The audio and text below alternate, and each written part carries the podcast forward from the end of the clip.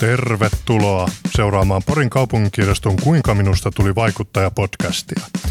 Podcastissa haastatellaan Satakunnan alueella toimivia ja Satakunnan seudulta kotoisin olevia vaikuttajia yhteiskunnan eri osa-alueilta. Tänään vierainamme ovat Porin kaupungin kulttuuriyksikön päällikkö Jyri Träskelin sekä aiemmin Porin kirjastopalvelujohtajana toiminut Siina Vieri. Podcastin juontavat Jarkko Kivi ja Marko Kankaanpää. Lämpimästi tervetuloa seuraamme. Jyri Träskelin on toiminut tehtävässään vuodesta kaksituhattayhdeksäntoista lähtien. Siina Vieri puolestaan toimi Porin kirjastopalvelujohtajana vuosina kaksituhattayhdeksäntoista–kaksituhattakaksikymmentäkaksi, jonka jälkeen hän siirtyi Suomen Kirjastopalvelu Oyn kehittämispäälliköksi. Ja nyt Jarkolla on varmaan sitten lämmitteleviä kysymyksiä. Tervetuloa nyt Siina ja Jyri molemmat meidän kiitos. Kiitos, podcastiin. Tuota, tämä on nyt tämmöinen hyvä lämmittelykysymys, että tota, oletko mielestäsi vaikuttaja?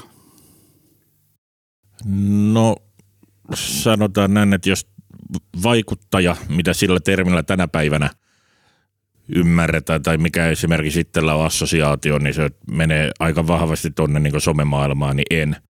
Mutta sitten tavallaan, että jos miettii, miettii tätä niin kuin viran, viran puolesta, että et mihin kaikkiin asioihin on tavalla tai toisella kytkeytynyt ja mitkä on omat mahdollisuudet tehdä muutoksia, uudistuksia ja näin poispäin, niin kyllä tässä on, on sitä vaikutusvaltaa, että siinä mielessä kyllä koen, koen jollakin asteella olevani vaikuttaja.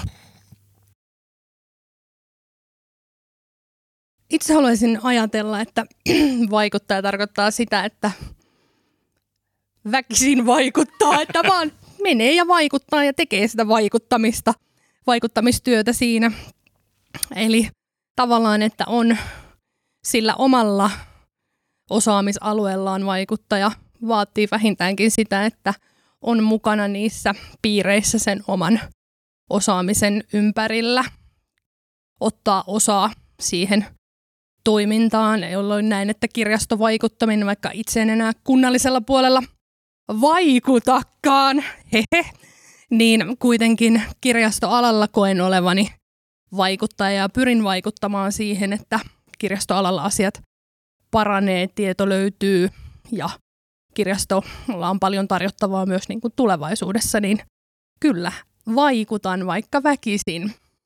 Mä heti tartun tähän. Me heti, tuota, lähdettiin miettimään tätä sillä jotenkin tosi uraorientoituneesti, koska kyllähän toi vaikuttaa, sen voi niin kuin mieltää, mieltää vaikka ja mihin liittyväksi. Kyllä mä näkisin, että jokainen meistä vaikuttaa, jollei nyt sitten tämän oman perhepiiriin, ystäväpiiriin, harrastuksista tai tollain, että ja se vaikutus on joko positiivista tai negatiivista, usein molempia, mutta tavallaan, että se, huomaatko heti, mä oon tällainen kunnallinen byrokraatikko, joka niin hakee, hakee liennytystä joka suhteessa. Ja maailmoja syleileviä näkökulmia. Kyllä. Kyllä. Joo, ja siis tota, tämähän oli oikeastaan oikein hyvä alustus sille ja tavallaan kuvailu myöskin tämä podcasti niin kuin jonkunnäköiselle perusajatukselle, että me ollaan myös tässä niin kuin meidän podcast-tiimin kanssa haluttu ajatella tämä vaikuttaja-sana niin kuin laajemmin. Eli on todellakin niin tavallaan somevaikuttajat on ehkä semmoinen pinnalla oleva asia, mutta vaikuttajia on hyvin monenlaisia ja hyvin monenlaisissa tehtävissä niin järjestöissä, harrastustoiminnassa kuin, niin kuin sitten taas tavallaan kunnallisella ja niin kuin tehtävänsä puolesta ihmisiä, jotka vaikuttavat sitten taas asioihin ja yleensä kuitenkin ihmisillä, joilla on mahdollisuus vaikuttaa, jotka sellaisiin tehtäviin ajautuu, niin heillä on myös yleensä halu vaikuttaa asioihin noin pääsääntöisesti, ajattelisin näin. näin. Ja tota, otetaanpa siitä sitten tota vähän teidän tavallaan historiasta, historiasta että tota, Siinahan on tota, ollut hyvin monenlaisessa niin kuin kirjastotoiminnassa mukana ja kansainvälistä kokemustakin on tuolla vuosien saatossa kertynyt. Sä olet opiskellut yhdeksää kieltä. Kyllä. Ja tota, japani on ainakin kaikille, ketkä sinut tuntevat, niin tietää, että japani on selkeästi sulle semmoinen sydäntä lähellä oleva asia, mutta Mikä on se asia, mikä on niin kuin sysännyt sut ylipäätään lähtemään kirjastoalalle? No varmaan se lähti siitä, että kaikki kouluesitelmät tuli omassa lähikirjastossa tehtyä ja sitten teini-ikäisenä niitä paikkoja ei hirveästi ollut missä hengailla, niin asuin sitten kirjastossa. En aikanaan hirveästi lukenut kirjoja nuorempana ja äitini ei voinut sietää tätä. Käveli mun lähikirjastoon ja sanoi, että nyt, nyt jotain lukemista tälle. Ja mä olin ehkä vähän ensin nihkeänä sen pinon edessä, luin koko pinon ja lähdin itse hakemaan lisää pinoja. Sen jälkeen olin kaksitoistavuotias kirjastossa tekemässä esitelmää. Ja se pläräsin sarjakuvahyllyä siellä ja vanhempi herrasmies tuli kysyyn, että anteeksi, missä teillä on täällä unikirjat? Ja minähän en siellä töissä ollut, mutta vein tämän herran sinne unikirja. hyllyyn. Ja tämä oli varmaan semmoinen, mikä jäi sitten niinku semmoinen kirjasto kotina, olohuoneena, viihtymispaikkana. Ja sitä kautta sitten, kun mietin, että mitä lähtisi opiskelemaan, niin äitini muistutti minua näistä asioista. Ajattelin, että tämä, tämä voisi olla se juttu. Ja sitten Tampereen yliopistolle informaatiotutkimusta opiskelemaan ja heti tiesin, että yleinen kirjasto olisi se oma juttu ehdottomasti. Ja nykyään luen semmoisen kolme neljäsataa kirjaa vuodessa, että paljon tulee, suurin osa toki sarjakuvia, mutta kyllä niissä tekstiä löytyy. No sitten Jyrille, että tota, Jyri on se, ää, ainakin sinun oman verkkosivustosi mukaan. Onko mun sellainenkin? Kyllä sinulla on. Sitä ei ehkä ole tuota päivitetty ihan hetkeen aikaan, mutta siellä oli kuitenkin hyvin kuvattu myöskin menneisyyttä ja tämä koulutuspohja. Olet siis äh, musiikkipedagogi, äh, musiikkiteknologi ja kulttuurituottaja koulutukseltasi ja olet toiminut muun muassa musiikin opettajana, nuorisotyön ohjaajana lasten kulttuurihankkeessa, ää, olit projektinjohtajana ohjaamo-hankkeessa, korjatkaa vaan jos menee joku vika. Juu, tarpeeksi lähellä. Ja tota, niin mikä oli semmoinen hetki sitten taas, kun sä päätit tavallaan lähteä itse tämmöisiin tehtäviin, missä, missä niin kuin vaikutat näiden tuota palvelujen tuottamiseen, että tuollain nopeasti ajateltuna, niin musiikki on ollut ilmeisesti kantava teema taustalla koko ajan. Joo, siis ihan pienestä asti mä oon varmaan, onkohan mä ollut sitten vielä koulussakaan tai sitten niin kuin ihan alakoululla, kun aloittanut tuossa silloisessa Palkreen opistossa, niin soiton Soitin valmennusryhmässä ja siitä se sitten lähti musiikkiluokkien kautta. Musiikkiluokkien kautta sellainen pitkällinen, aika jo hyvin varhaisessa vaiheessa tavoitteellinen, tavoitteellinen tota harrastuspolku. Ja mä olin ihan, ihan varma jo siinä tota yläasteen alussa, että musta tulee musiikin opettaja, että se oli niin kuin se, se haaveammatti. Ja sitten lähdin toki sit suuntautumaan opinnoissa sitä kohti ja kävi siinä mielessä hyvin, että aika... Aika nopeasti opintojen tai silloisten opintojen jälkeen niin pääsin sitten tota, pääsin muutaman vuoden tuolla Turun seudulla tekemään noita musaopettajan hommia. Olin yläkoulu- ja lukion musiikin aineenopettajana ja sitten siinä tavallaan sen myötä tajusin, että tämä on ihan kiva, mutta ei tämä nyt ehkä ollutkaan se ihan täysin mun juttu. Ja sitten siinä vähän etsiskeltiin, etsiskeltiin muuta ja olin sitten tota, menin nuorisopuolelle. Nuorisopuolelle töihin ja siellä pääsi aika nopeasti sitten tekemään erilaisia tapahtumatuotantoja, mikä oli sitten toki sit musa, musaharrastuksen ja bänditouhun kautta jo tavallaan tuttu, mutta sitten pääsi vähän niin kuin pikkuhiljaa siinä sit isompiin, isompiin saappaisiin ja tekemään aina isompaa ja isompaa tapahtumaa ja sai enemmän vastuuta ja sitten mä lähdin, lähdin siitä innostuneena sitten tekemään tota kulttuurituotannon Y A M K:ia siinä työn sivussa ja sitten toki kun sai, sai sit senkin tutkinnon läjään, niin taas tuli mahdollisuus kokeilla vähän isommin siipiä ja sitten tavallaan siinä oli koko ajan siinä, siinä kantavana, kantavana voimana oli ollut se, että et takaraivossa jyskyttiin, että jos mä olisin tuolla korkeammalla pallilla, niin mä kyllä tietäisin, millainen asia pitäisi tehdä paremmin, eli tavallaan tiedän tunteen. Kyllä, eli lähti sieltä tavallaan niin ruohonjuuritasolta pikkuhiljaa pikkuhiljaa niin kuin tekemään, tekemään, etenemään isommia ja isommia. Sitten kävi yhdessä vaiheessa, oli pienemmän kunnan, pienemmän kunnan tota, nuorisopuolen johtajana vajaan vuoden pätkän ja sitten lastenkulttuurikeskuksen tuottajana ja näin poispäin. Sitten tavallaan tuli mittatäyt- mittatäyteen hyvässä ja pahassa Turkuun ja Turun kaupunkiorganisaatiota ja sitten onneksi täällä aukesi. Tai ei koko kaupunkiorganisaatiota, osaa siitä. Nyt taas alkoi tämä niinku peittänyt, en mä nyt ole oikeasti näin nilkeä, mutta Porissa aukesi sitten ohjaamo, ohjaamo-hankkeen vetäjän paikka ja onnekseni sain sen. sen. Ja sitten pääsi taas tutustumaan vähän uudenlaiseen organisaatioon. Sitten tämä oli kyllä ihan niinku, siinä mielessä tuli puskista tämä nykyinen virka, että en, kenelläkään ei ollut haju, hajukaan, että se vapautuisi. Ja toki sitten siinä, kun Kun näin, että tällainen tehtävä oli tullut hakuun, niin mä pitkä aikaa pohdin, että viittiinkö tätä hakea, koska mä olin jotenkin mieltänyt, mieltänyt ja varmaan mitä Satakunnan kansakirjoituksia silloin luki, niin aika moni muukin oli mieltänyt, että, että se ei ole tällaisen tekijän paikka, vaan se on enemmän sitten sellaisen niin kuin hallinto, hallintoammattilaisen paikka.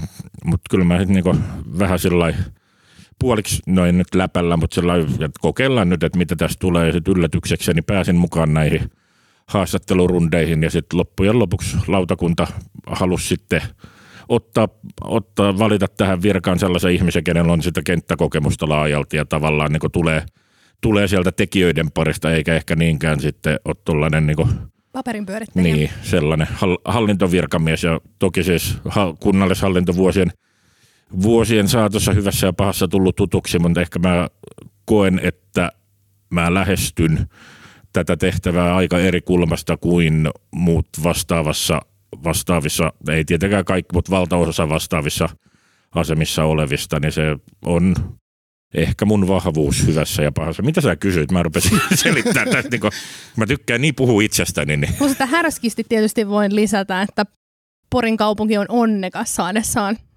että on Jyri on täällä töissä. Voin no, ihan härskisti kehua ei tässä. Ollut, ei ollut maksettu mainos.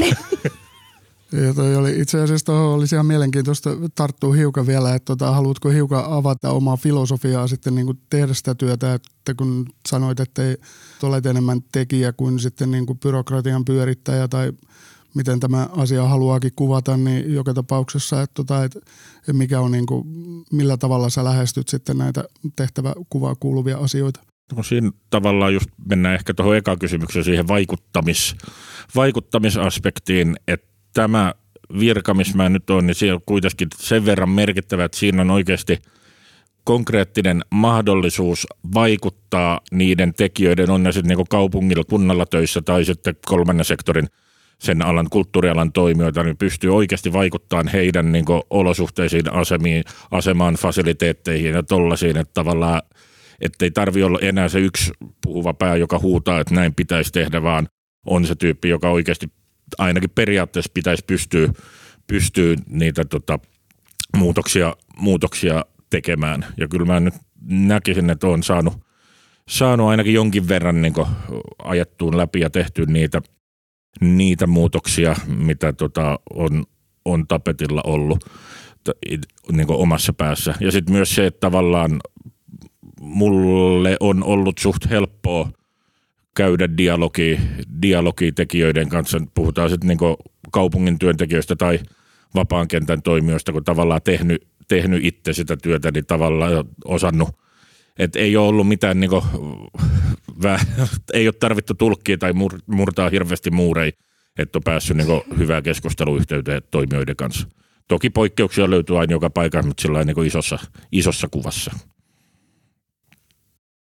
Joo, se kuulostaa tosi hyvältä niin kuin tavallaan lähtökohdalta aina, että halutaan niin kuin vaikuttaa, niin kuin tuossa jo aiemmin mainitsinkin, että ihmiset, jotka hakeutuu tehtäviin, jossa on niin kuin sitä vaikutusmahdollisuutta, niin heillä on yleensä näkemys siitä, että mihin he haluavat vaikuttaa.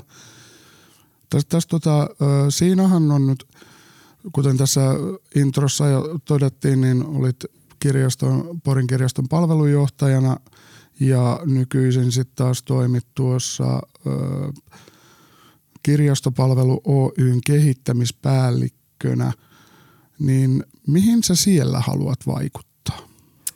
Joo, eli Suomen Kirjastopalvelu Oy:han on alun perin yleisten kirjastojen perustama tämmöinen niin kuin ikään kuin kuvailukeskus. Ja sitten se on siitä niin kuin siirtynyt yksityiseksi sitten ajan myötä parikymmentä kolmekymmentä vuotta sitten suurin piirtein.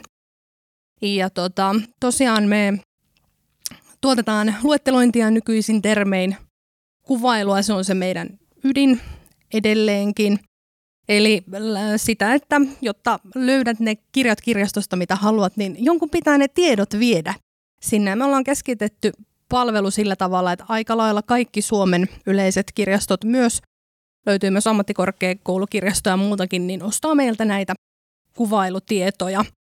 Ja kun se on keskitetty, niin se tarkoittaa, että me pystytään panostamaan siihen osaamiseen ja syväsisältöön ja muuta. Ja tämä on varmaan se, mikä mua kiinnosti kaikkein eniten tässä työssä. Itsehän olen salaa rakastanut kuvailua jo kauan, vain harvat ovat tämän, tämän koskaan minusta tienneet. Ja se on ehkä semmoinen näkymätön osa kirjastokenttää, koska se ei tavallaan, se ei avaudu välttämättä kaikille kirjastolaisille itsellekään, jos sitä ei pääse tekemään, mutta samalla se tavallaan näkyy vain se lopputulos siellä asiakkaan päässä, mutta ei tiedetä, että miten siihen ikään kuin ollaan menty, että se matka on hämyinen niin sanotusti. Ja teemme yhteistyötä paljon Suomen kansalliskirjaston kanssa ja teemme myös heille tuota luettelointi- tai kuvailutietoja. Ja tämä on semmoinen näyttämö, joka koskee koko maailmaa. Näitä samoja tietoja tuotetaan ympäri maailman, niihin on kansainväliset, kansalliset säännöt, koodistot, millä niitä tehdään. Ja me ollaan vahvana siinä kehittämistiimissä sekä Suomen tasolla että ihan tietysti globaalistikin myöskin. Eli miten sitä metadataa, sitä oikeanlaista tarpeeksi hyvää tietoa tuotetaan, jotta se loppukäyttäjä löytää sen, mitä etsii. Ja tähän ei koske tavallaan pelkästään kirjastoja, että jos me ajatellaan Zalandon verkkokauppaa tai mitä tahansa muuta, niin jonkun täytyy tuottaa se tieto sinne. Se ei putoa mistään automaattisesti ja näin. Eli että pääsee, pääsee vaikuttamaan niihin käytäntöihin, jolla sitä kirjaston ydintä, niitä tietomalleja ja tiedon tuottamista kehitetään ja luodaan paremmin palvelevaksi ja järkevämmäksi ja tehokkaammaksi, niin se oli varmaan semmoinen asia, mikä sydäntäni lämmitti eniten, että pääsee myös sitä järjestelmiä kehittämään ja tämän tyyppistä. Eli se vaikuttaminen on tavallaan monella tasolla. Se vaikuttaa siihen yksittäiseen pieneen kunnan kirjastoon, se vaikuttaa kirjastokimppuihin, se vaikuttaa koko Suomeen ja sitä kautta koko maailmaan. Eli hyvin, hyvin mielenkiintoisella kentällä, joka on kuitenkin niin kuin aika silleen eriytynyt, voisi melkein sanoa. Mä voisin tässä kohtaa ujuttaa tällaisen oman teeman tähän jaksoon. Pälkähtipä tuossa päähäni. Eli kun nyt niin kuin ihan viime vuosina tämä niin kuin tekoäly ja se tulevaisuus, mitä tekoäly mahdollisesti tuo tullessa, on ollut hirveästi keskustelussa, niin miten sä näet, että se näkyy tällaisessa niin kuin katalogisointityössä ja luetteloinnissa? Ihanaa, että kysyit. Kyllä. Koska tavallaan perusbibliografinen datahan ähm, tavalla tai toisella on jossain vaiheessa järkevää tuottaa koneellisesti sitten, kun se on mahdollista. Eli se semmoinen, mutta sitten kun puhutaan sisällön kuvailusta, eli mistä se kirja kertoo, mitä on ne teemat ja muut, niin tekoäly voi plärätä sen kirjan läpi, se voi plärätä takatekstin läpi, mutta se ei pysty tulkitsemaan. Eli se pystyy vaan kerään yhteen jo olemassa olevaa, mutta se ei pysty toteamaan, että nyt kun tämä kertoo tästä, niin tämähän on perheromaani. Se ei pysty siihen, eli se laadukas sisällönkuvailu on juurikin se, että millä me myös löydetään sitä tietoa paremmin, koska me joudutaan tekemään niitä tulkintoja sieltä ja etsiä tuomaan niin kuin sitä tietoa yhteen. On vähän sama kuin kirjastokentällä muutenkin puhe siitä, että mitä kirjastolaiset tekee. Mikä se on se, että siellä olisi se sisällön tuotanto olisi ensisijainen, se mitä tavallaan kone ei pysty tuottamaan. Loogistahan on korvata sellainen työ, minkä kone pystyy tekemään. Se tehostaa sitä ja pistää paukut siihen asiantuntijatyöhön, mitä se kone ei pysty tekemään. Ja vaikka pystyisikin tekemään, niin vain tiettyyn pisteeseen asti, koska tulkintoja ja analyysiä kone ei pysty ainakaan moneen kymmeneen vuosiin todennäköisesti, ja pystyykö koskaan. Ehkä sitten kun se on sentient, tämmöinen itseellinen kone, joka ajattelee itse, niin ehkä sitten. Mutta ennen sitä niin se, että mitä, mitä se on se, mitä me halutaan tuottaa, mihin ne paukut kannattaa laittaa. Ja laadukas sisällönkuvailu on ihan ehdotonta, koska muuten me ei löydetä. Muuten ei tavallaan se materiaali, kirjallisuus ja muu, oli se mitä tahansa, katoaa siihen valtavaan massaan, kun siellä ei ole tarpeeksi erottelevia tekijöitä. Tuli tuosta nyt ihan mielenkiinnosta, koska mulla ei ole kirjastolla taustaa, niin mulla on ehkä lupa kysyä tätä. Niin tota, äh, siis, onko siis äh, käytännössä niin, että äh, kirjakustantajat ei siis tee sitä tavallaan metadatakuvailuasiaa itse, vaan he tuottaa sen sitten Suomen Kirjastopalvelut Oy kaltaisilla toimijoilla? Joo, siis kuvaan tuota, kustantajilta tulee lähinnä niin kuin ennakkotiedot, perustiedot, jossa on tekijä, nimeke, tämmöistä perusraakadataa, joka, jota ei ole tarkastettu. Eli se on koneellista raakadataa päällisin puolin, jolloin se voi olla myös virheellistä, koska ä, julkaisu voi muuttua vielä siitä, kun siitä on se data tavallaan kerätty. Eli se ongelma on se, että me joudutaan kuitenkin edelleen ikään kuin tarkastuttamaan ja käymään läpi sitä sen lopullisen tuotteen kanssa. Eli se kone ei edelleenkään pysty, pysty itse korjaamaan sitä prosessia. Ja näin ollen siellä saattaa vaihtua asiat. Se, mitä ennakkotiedothan on ennen kuin se kirja on ikään kuin, niin kuin julkaistu. Sivumäärät voi vaihdella, kirjan koko voi vaihtua, pehmeäkantinen, kovakantinen, kaikki nämä voi teknisesti ottaen vaihtua. Niin, ja sitten niitä ei tosiaan niitä tietoja periaatteessa käydä läpi, mutta ne on se pohja, mitä me sitten käytetään ja rakennetaan se lopullinen kuvailu siihen päälle.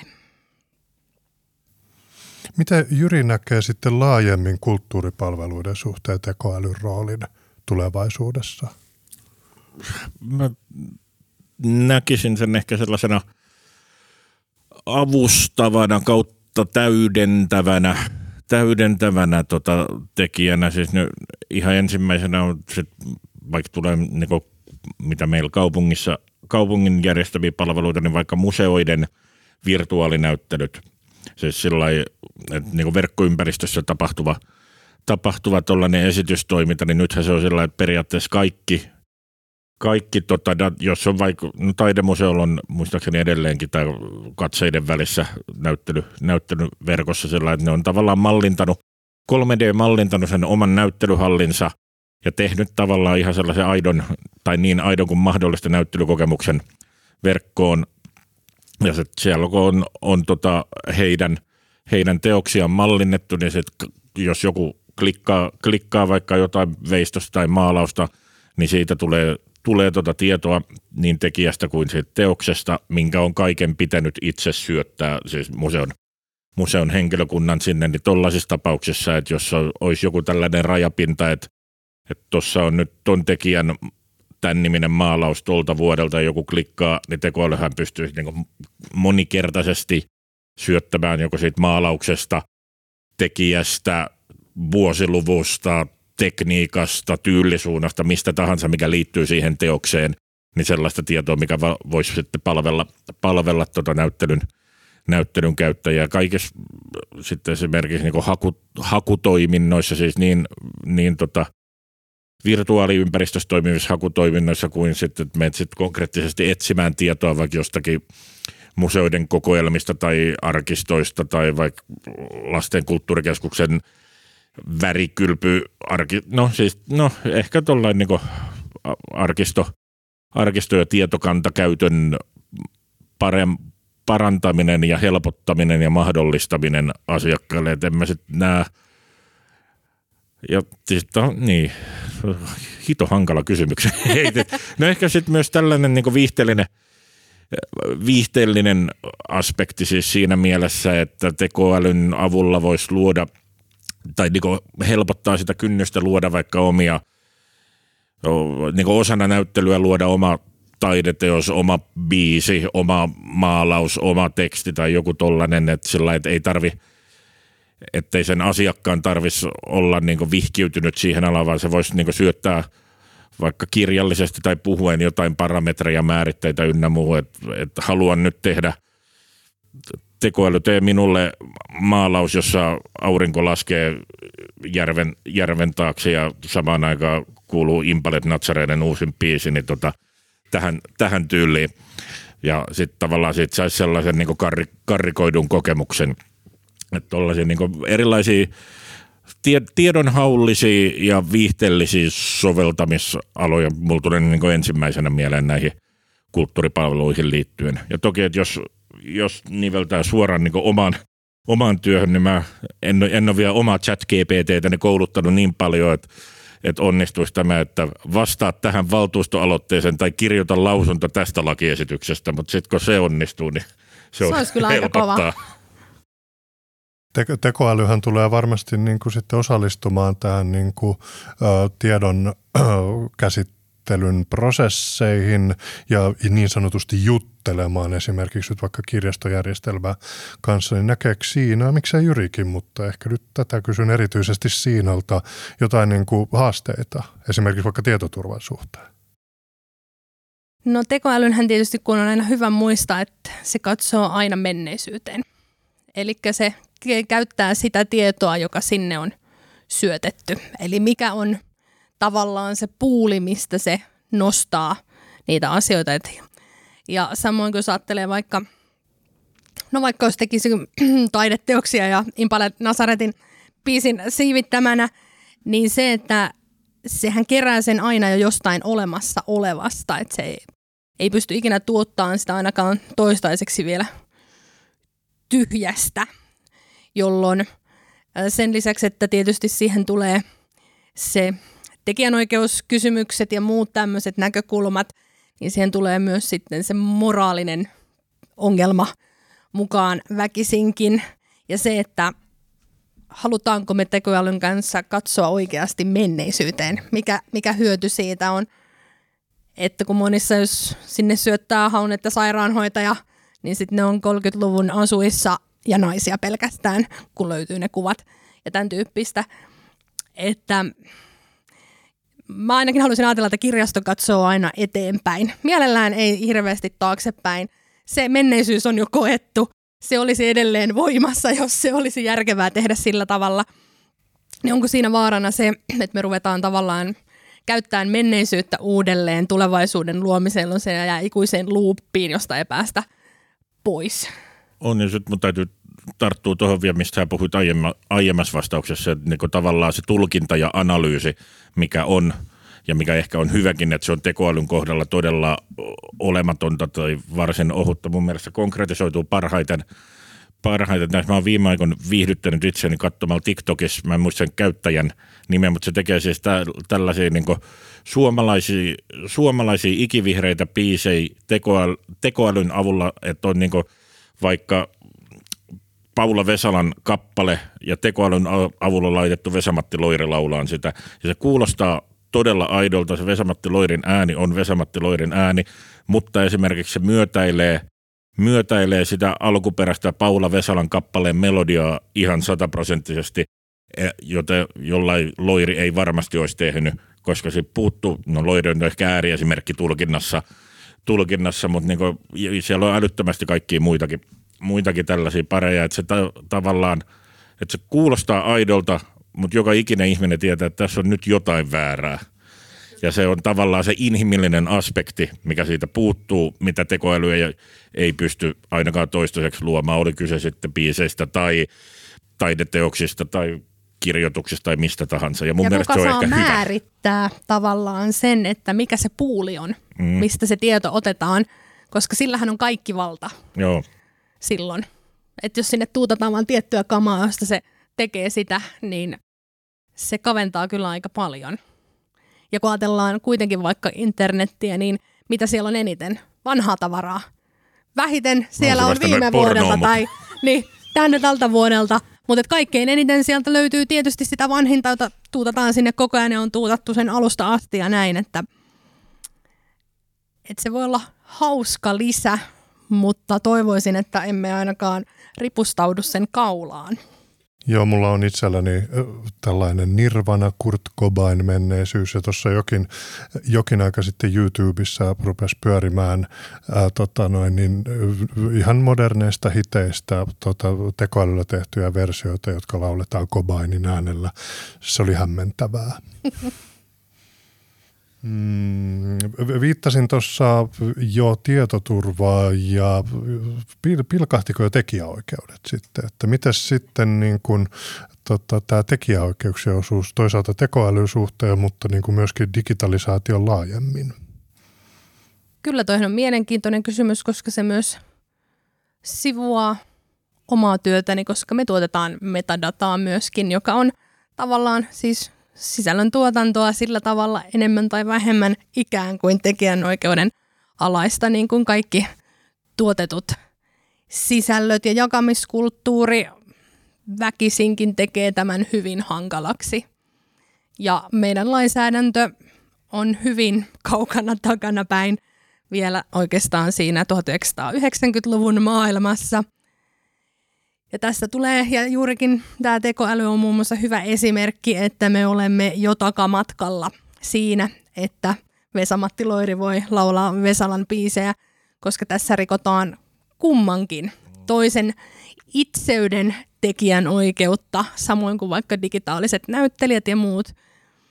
Ja niihin tavallaan voiko kukaan edes antaa suostumustaan, käyttää omaa ääntään tai itseään johonkin. Voiko sellaista antaa pois?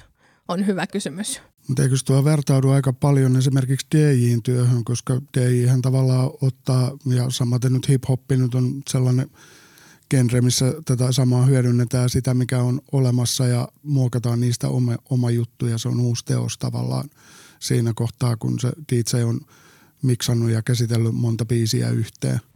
Mutta niissä tavallaan niissä otetaan huomioon, että jos sanotaan, että D J on keikalla, niin tota, se on keik- puhun nyt niin Suomen lainsäädännöstä, en kansainvälisesti tiedä, mutta se on keikkapaikan vastuulla, hoitaa siitä tekijänoikeusmaksut, kyllä, teosmaksut ynnä muut.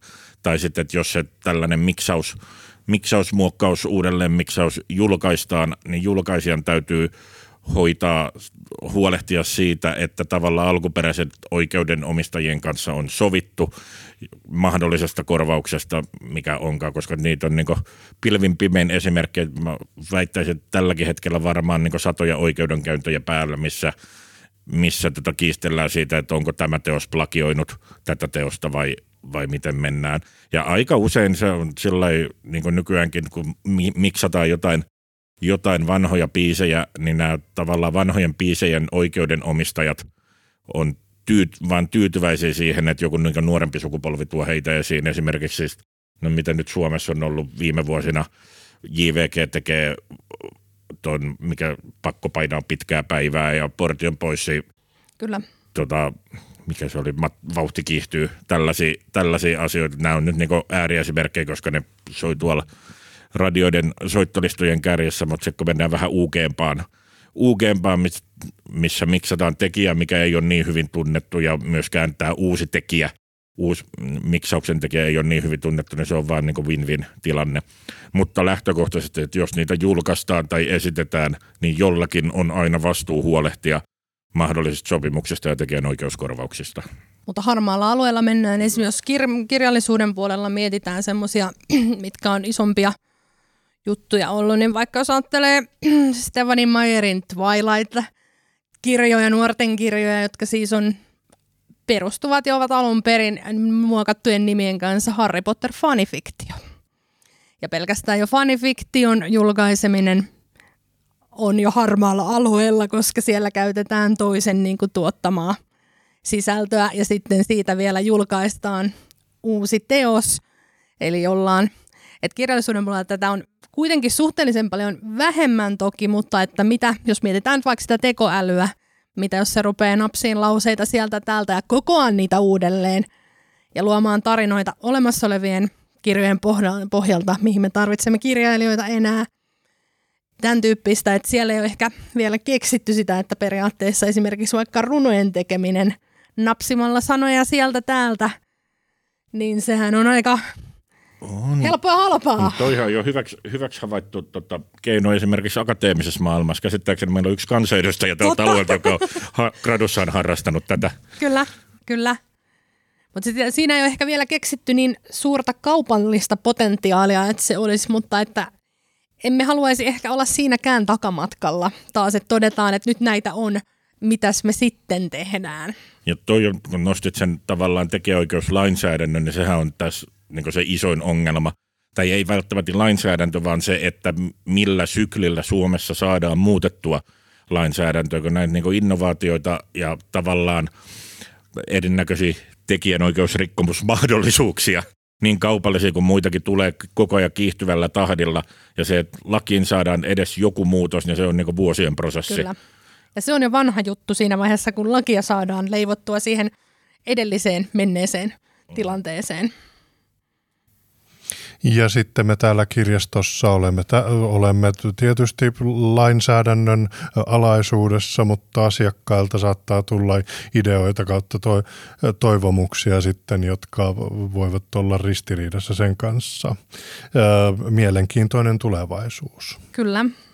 Öö, kun nyt tässä kirjastoteemoissa ollaan hyvin, niin voitaisiin oikeastaan jatkaa vähän samalla teemalla et, ja voitaisiin ottaa tämmöinen helppo kysymys, kun millainen on tulevaisuuden kirjasto? Ai, tämä on myös yksi lempiaiheistani, josta olen riehunut enemmän tai vähemmän. Mutta tota noin, niin itse toivoisin ehkä, että niin kuin kirjasto koko Suomen kentällä miettii semmoisena yhtenäisenä laitoksena, mihin halutaan mennä. Elikkä toivoisin, että kirjasto ei olisi julkisen puolen ärkioski. Tämä on ehkä se mun, mun pelkokuvani tässä, että haalitaan ihan kaikkea ja tehdään sitä, tätä ja tota, mutta sitten puuttuu se punainen lanka, että miten ne sidotaan yhteen, miten niillä tuotetaan enemmän kuin se vain ne yksittäiset asiat.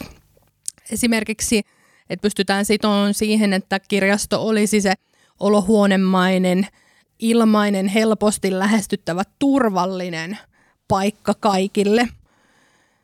Ja tähän on helppo sitoa sitten muita asioita.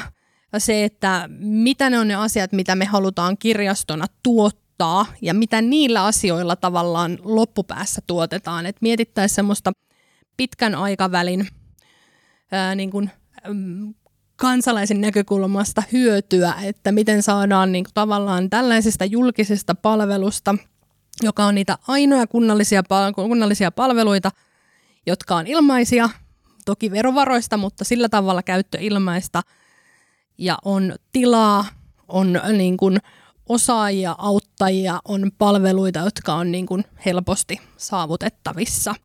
Niin miten siitä saataisiin se kaikkein suurin hyöty irti ja että ne ihmiset löytäisi sinne myöskin.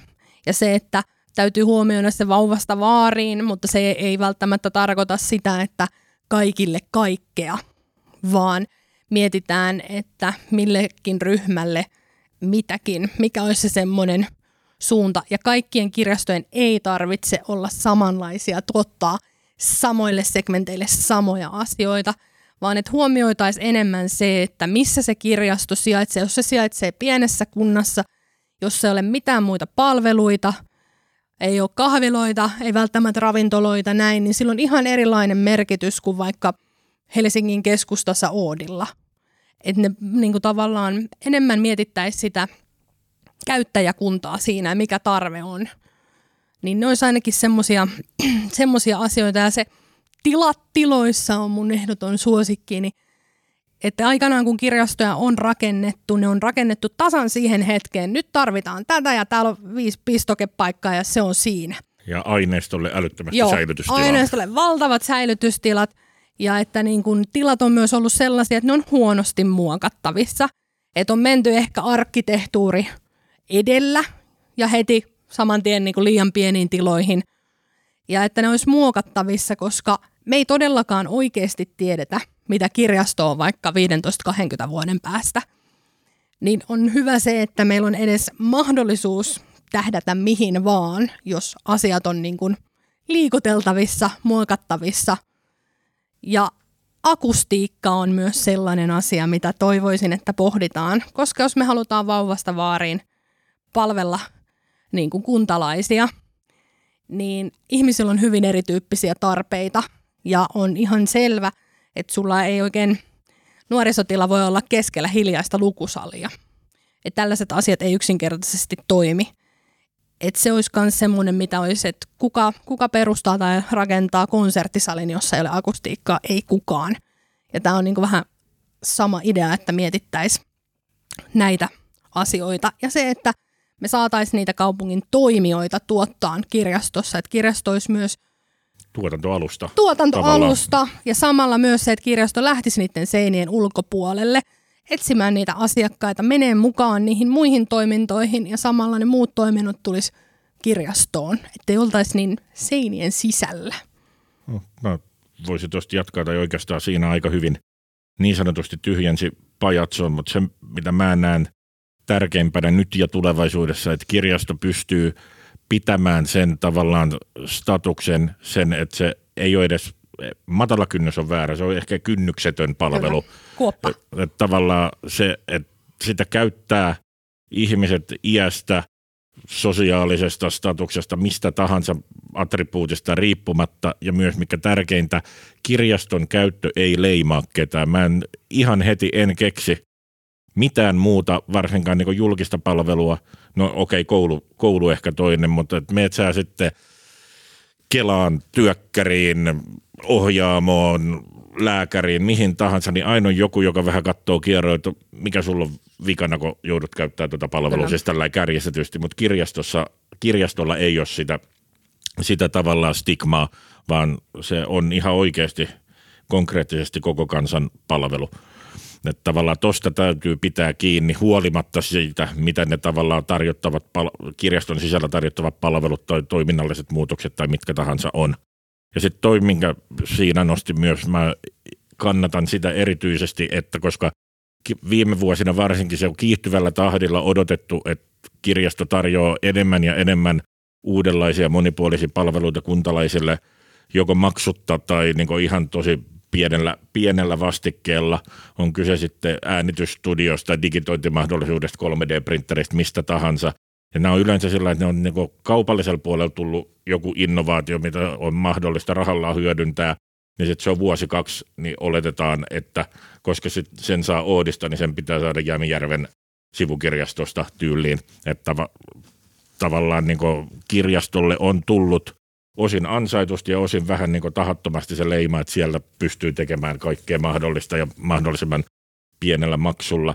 Niin siitä syystä just, että kirjasto toimisi tuotantoalustana esimerkkinä vaikka sen sijaan, että ostetaan verorahoilla, verovaroilla erilaisia laitteita ynnä muita kirjaston kuntalaisten käytettäväksi, niin miksei me osteta Ver- verorahoilla sitä palvelua joltakin alueelliselta toimijalta, joka voisi tuoda, tulla tuottaa sen kirjastoon ja tavallaan tämä toimija saisi siitä sen hyödyn ja asiakkaalle se on nyt ihan, tai no, ei nyt ihan se ja sama, mutta periaatteessa sen palvelun käytön kannalta sama, että onko se suoraan kirjaston palvelu vai kirjastossa alihankintana toimivan tahon palvelu. Kyllä tässä niin kuin taustalla myös on sekin, että me tarvitaan osaavaa henkilökuntaa, mutta mistä me löydetään kirjastoihmisiä, jotka osaa, osaa, niinku, osaa aivan kaiken niinku biisien äänityksestä alkaen teatterilavastukseen ja kaikkeen mahdolliseen. Ja että sekin, että eihän sellaista koulutusta löydy kirjastolaisille mistään, että se on myös jonkinnäköinen oletus, että ne pitäisi vaan itse kaikki osata, ensin käyttää selkeän osata. Neuvoa myöskin asiakkaita, mikä on juurikin se tärkeä näkökulma siihen, että se olisi parempi mennä enemmän niin päin, että ne niiden alojen osaajat tulevat jakamaan sitä tietoaan, kuin se, että joutuu käyttämään paukkuja siihen, että itse opettelemaan, koska se ei kuitenkaan se osaamisen taso tulee olemaan samaa kuin ja vaikka... Ja se on pois muusta työstä. Kyllä, se on pois muusta työstä. Ja se on aika pelottava kuva, että tavallaan kaikki pitäisi osata ja pyytämättä. Jokaisen alan erityisasiantuntija. Kyllä, kyllä. Nyt kun tavallaan fyysisten aineistojen lainausmäärät koko ajan pienenee ja ne siirtyy digitaaliseen maailmaan, niin säilyykö kirjastolla se perustehtävä, mikä on aikanaan ollut kirjaston ainoa tehtävä? Säilyy, en mä epäile hetkeäkään, se on jo nimessä. Nimi, nimikin sen kertoo, että kirjastosta saa, saa kirjoja ja siellä on tietämystä ja osaamista kirjojen suhteen. Toki siis toi on niin kuin ihan tosi, tosiasiallinen toi kehityskulku, että fyysiset aineistot ja niiden merkitys, merkitys niin kuin osana kirjastotyötä pienenee koko ajan, mutta ei se koskaan, tai mä en ainakaan usko, että se koskaan tulee häviämään ja katoamaan tavallaan kirjaston sisällöistä. Toki siis se, että miten, miten eri kirjastot niin kuin suhtautuu tähän kehitykseen, niin se on, on sitten niin kuin oma asiansa, että onhan tavallaan esimerkiksi tilakysymyksessä se, mikä tässä jo viitattiinkin, että tota kirjastoja ei onneksi enää tehdä kirjastotiloja, aineiston säilytys, säilytys tota priori, ykkösprioriteettina, vaan se, että niinku pyritään mahdollistamaan ja tekemään niinku joustavia, mukautuvia, liikuteltavia, muokattavia tiloja, niin väistämättä tällainen kehitys tulee johtamaan siihen, että se aineisto ei välttämättä tulevaisuudessa on ehkä niin laajalti tai ainakaan niin nopeasti saatavilla, koska jos miettii taloudellisesti esimerkiksi, että on järkevää, että pääkirjasto on mahdollisimman saavutettavalla paikalla keskustassa, jossa on niin kuin kalliimmat mahdolliset neliöt, niin totta kai sinne pitää tehdä, tehdä niitä erilaisia toiminta, toimintatiloja, huoneita, tavallaan näitä eri, eri palveluja kuin aineiston säilytystä ja noutoa, niin se voi sitten tehdä sen, että joskus, jossain vaiheessa tehdään niin kuin erillisiä, aine- tai voi olla tehdään, mä, mä en ole kirjastolainen, voi olla puhun ihan läpipäähän, niin siinä sitten korjaa seuraavassa, seuraavassa puheenvuorossa mun, mun teesejä, mutta tavallaan tehdään se toiminnallinen kirjasto asiakkaita varten keskustaa ja sitten jonnekin pellolle aineistovarasto. Ja kun asiakas haluaa haluu sen aineiston, aineiston, niin se voi olla, että se joutuu sitten sen vuorokauden odottamaan, ettei se saakaan sitä kirjaa, kirjaa tai lehteä tai muuta just saman tien, kun se menee sinne tulostamaan kolme D-mallinnuksen lapsen lapsensa varpaasta tai tota, miksaamaan tekijänoikeusvapaata musiikkia tuota, uudeksi tuotteeksi, niin sitten se tulee sit vasta seuraavana päivänä joutuu, joutuu tai saa tulla takaisin hakemaan sen kirjan. Et tavallaan tollaisen kehityskulun mä näen ihan vain jo talouden, taloudenkin kannalta niin mahdollisena. Sen lisäksi varastointi on kallista. Ei pelkästään tiloina, vaan pelkästään myös siinä työnä ja sitten kun se suhteutetaan siihen, että mitä me varastoidaan. Varastoidaanko me kaikki? Et kirjastoammattilaisen yksi tärkein työkuva on poistamisen kauneus siinä, että mietitään mitä se on se, mitä me halutaan pitää, mikä on relevanttia tässä ajassa, mikä on relevanttia näille kuntalaisille. Että onko järkeä pitää aineistoa, joka seisoo kolmekymmentä vuotta täysin koskemattomana varastotiloissa, jotka on valtavat. Ja sen takia meillä varastokirjasto löytyy, oliko Joensuu, Mikkeli jossain siellä päin, vai Kouvolako, no joku niistä kunnista siellä, joka on siis valtakunnallinen ja on valtion erityiskirjasto, jonne sitten voidaan tätä tämmöistä mystisempää aineistoa siirtää, jolle on huomattavasti paljon vähemmän kysyntää, jotta voidaan terävöittää sitä omaa kokoelmaa. Hirveän vahvana on edelleen ajatus se, että kirjastossa pitää olla kaikille kaikki sadalta viime vuodelta, joka niin kun jos mietitään sitä, että tilat eivät kasva, jokaista uutta kirjaa kohden teknisesti ottaen yksi kirja pitää poistaa, jotta sä saat mahdutettua sen sun kokoelmiin. Mutta siinä tuleekin juuri tärkeäksi se, että et jos me mietitään vaikka nyt kansallista e-kirjastoa, joka toivon mukaan on tulossa ja näin, kun on lisenssipohjaisia malleja, niin ilman fyysisiä kirjoja meiltä katoo kirjallisuuden pitkä häntä. Elikkä toisin sanoen e-palvelussa ei ole semmoista ikuisuuden varastointia, missä se samainen kirja olisi sata vuotta käytössä, koska se on päällisin puolin lisenssimalli. On hyvin vähän sellaista aineistoa, joka olisi vain aina saatavilla, jolloin ongelmaksi tulee se, että mikäli me siirrytään pelkästään e-kirjoihin, niin se on tasan se kokoelma juuri sinä hetkenä, kun sinä menet sitä katsomaan. Mutta mitä sitten, kun sä tarvit johonkin lopputyöhön jotain tietoa tai, tai jotain tämän tyyppistä, ja sitä ei olekaan sitten enää tarjolla. Niin sen takia mä en usko, että painettu kirja tulee pitkään aikaan poistumaan, ellei tähän keksitä jotain pysyvää ratkaisua, mutta siinäkin sitten ei se pittitilakaan ihan rajaton ole, eli samainen ongelma kuin fyysisessä. Tuohon vielä liittyen, niin tota, olisin ihan mielenkiinnosta kysynyt, että, että, että kun tavallaan nykyinen ö, esimerkiksi nyt Satakirjastojen Ellips-kirjapalvelu, missä pääsee jo sähköisiä aineistoja hyvin paljon niin kuin käyttämään, niin tota, perustuu samalle periaatteelle kuin kuin, niin kuin kirjaston perustoiminta eli lainaamiselle. Eli että on tietty määrä niin kuin niteitä, mitä on mahdollista lainata ja sitten, että kuinka moni niitä sitten lainaa ja kuinka monta lisenssiä on ostettu, niin sitä sen verran siellä on sitten mahdollisuus niitä. Niin tota, onko tähän mitään tota näkemyksiä, että onko parempaa mallia olemassa tai millainen sen mallin pitäisi olla sen niin kuin e-aineiston saatavuuden kannalta? Että tällä hetkellähän se nyt on vielä tavallaan se valikoima, mikä Ellips-palvelussa, niin sehän on ainoastaan pintaraapasu siitä, mitä kirjasto tarjoaa, mutta tulevaisuudessa sitä varmaan on enemmän. Ongelmaksi muodostuu aika pitkälti kustantajat, koska se on heistä lähtöisin. Periaatteessa se, että mihin käyttöön ja millaisella mallilla annetaan. Ja kun me puhutaan kaupallisista toimijoista, niin raha ratkaisee kaiken.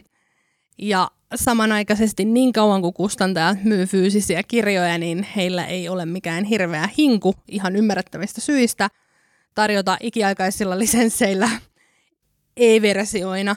Ja esimerkiksi jo äänikirjojen kanssa kirjastot on siinä ongelmassa, että meillä on kustantajat, jotka ei anna äänikirjojen lainkaan kirjastoille. Ja ihan isoja kustantajia myöskin, ja samoin, että e-aineistoa ei välttämättä saa myöskään kaikilta, vaikka niin kuin fyysisiä kirjoja saakin. Onko tätä, kun en asiasta sen paremmin tiedä, niin onko se automaatio, että kun tulee niin fyysinen kirja kustantajalta, niin siitä tulee myös e-kirja, siis ei välttämättä äänikirja, mutta e-kirja? Ei, koska sekin taas riippuu äh, kirjoittajasta, antaako hän oikeudet vaikka e-kirjalle, ja muistaakseni oliko näin, että Jari Tervo ei taida antaa, antaa. Ellei ole muuttanut mieltään, niin hän oli sitä mieltä, että juu, ei todellakaan. Mutta tota, siinä on edelleen ainakin Suomessa, Suomihan on vähän varsinkin muita Pohjoismaita jäljessä tästä, että siinä voi olla myöskin pelko se, että kun se on e-muodossa, niin sittenhän se on kopioitavissa ja tulot menetettävissä, että Suomi on niin pieni kielialue, että on tosi... tosi vaikea tavallaan tehdä rahaa, rahaa kirjallisuudella, niin sitten ne pyritään pitämään aika kapeina ne kanavat. Jos vertaillaan niin kuin eri kaupunkien kirjastoja, mä, tai Jyrilläkin nyt joka tapauksessa on kokemusta useammalta paikkakunnalta niistä, niin tota, miltä niin kuin tällä hetkellä Porin kirjasto näyttäytyy? Et onko missä niin kuin Porin kirjasto on onnistunut ja mitkä on niin kuin semmoisia, missä ollaan selkeästi takamatkalla? No mä, mä voin lähteä tässä, että Porin kirjasto tai kirjaston työntekijät on onnistunut hu- huomattavan hyvin oikeastaan kaikessa, mitä heiltä odotetaan, ja varsinkin pääkirjastosuhteen niin kuin olosuhteista huolimatta. Että tavallaan tämä nyt tilanne, tilanne on, mikä, mikä on, ja siitä on viimeiset vuodet puhuttu ihan, ihan tota aktiivisesti, niin se, että kuitenkin, että ollaan saatu tavallaan, no jos siinä toi tuon joustavuuden esiin, niin nämä tilat ei ole nyt niin kuin joustavimmat mahdolliset, niin silti täällä on niin kuin onnistuttu hyvinkin monipuolisesti ja laajalti, laajalti toteuttamaan, toteuttamaan toimintoja. Toki siis tiedän, että se on se on ihan absurdia haihattelua, että Porin saataisiin joku Oodi kakkonen, koska sitten taas miettii Helsingin koko luokka, että siinä on kuitenkin Oodinkin läheisyydessä on sellaisia ns.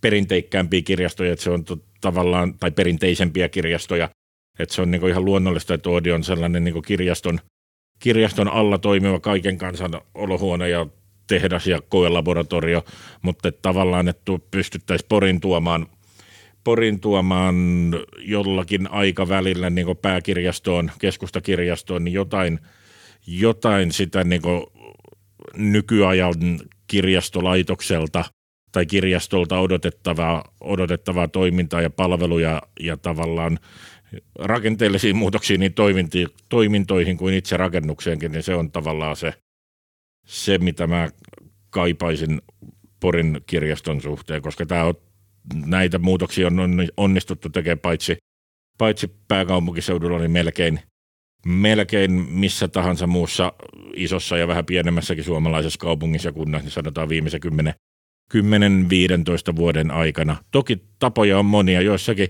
rakennetaan kokonaan uusia, uusia tota, kirjastoja, joissakin peruskorjataan vanhoja nykyisiä tarkoituksia tai uudempiin tarkoituksiin sopivaksi, tai sitten on näitä niin kauppakeskuskirjastoja tai muita tällaisia, tällaisia että ollaan niin sulautettu se pääkirjasto, keskustakirjasto osaksi jo jotain toimivaa, isompaa kokonaisuutta, missä ihmisiä muuten vaihtoehtoja on monia ja toivon, että lähitulevaisuudessa Pori valitsee niistä jonkun.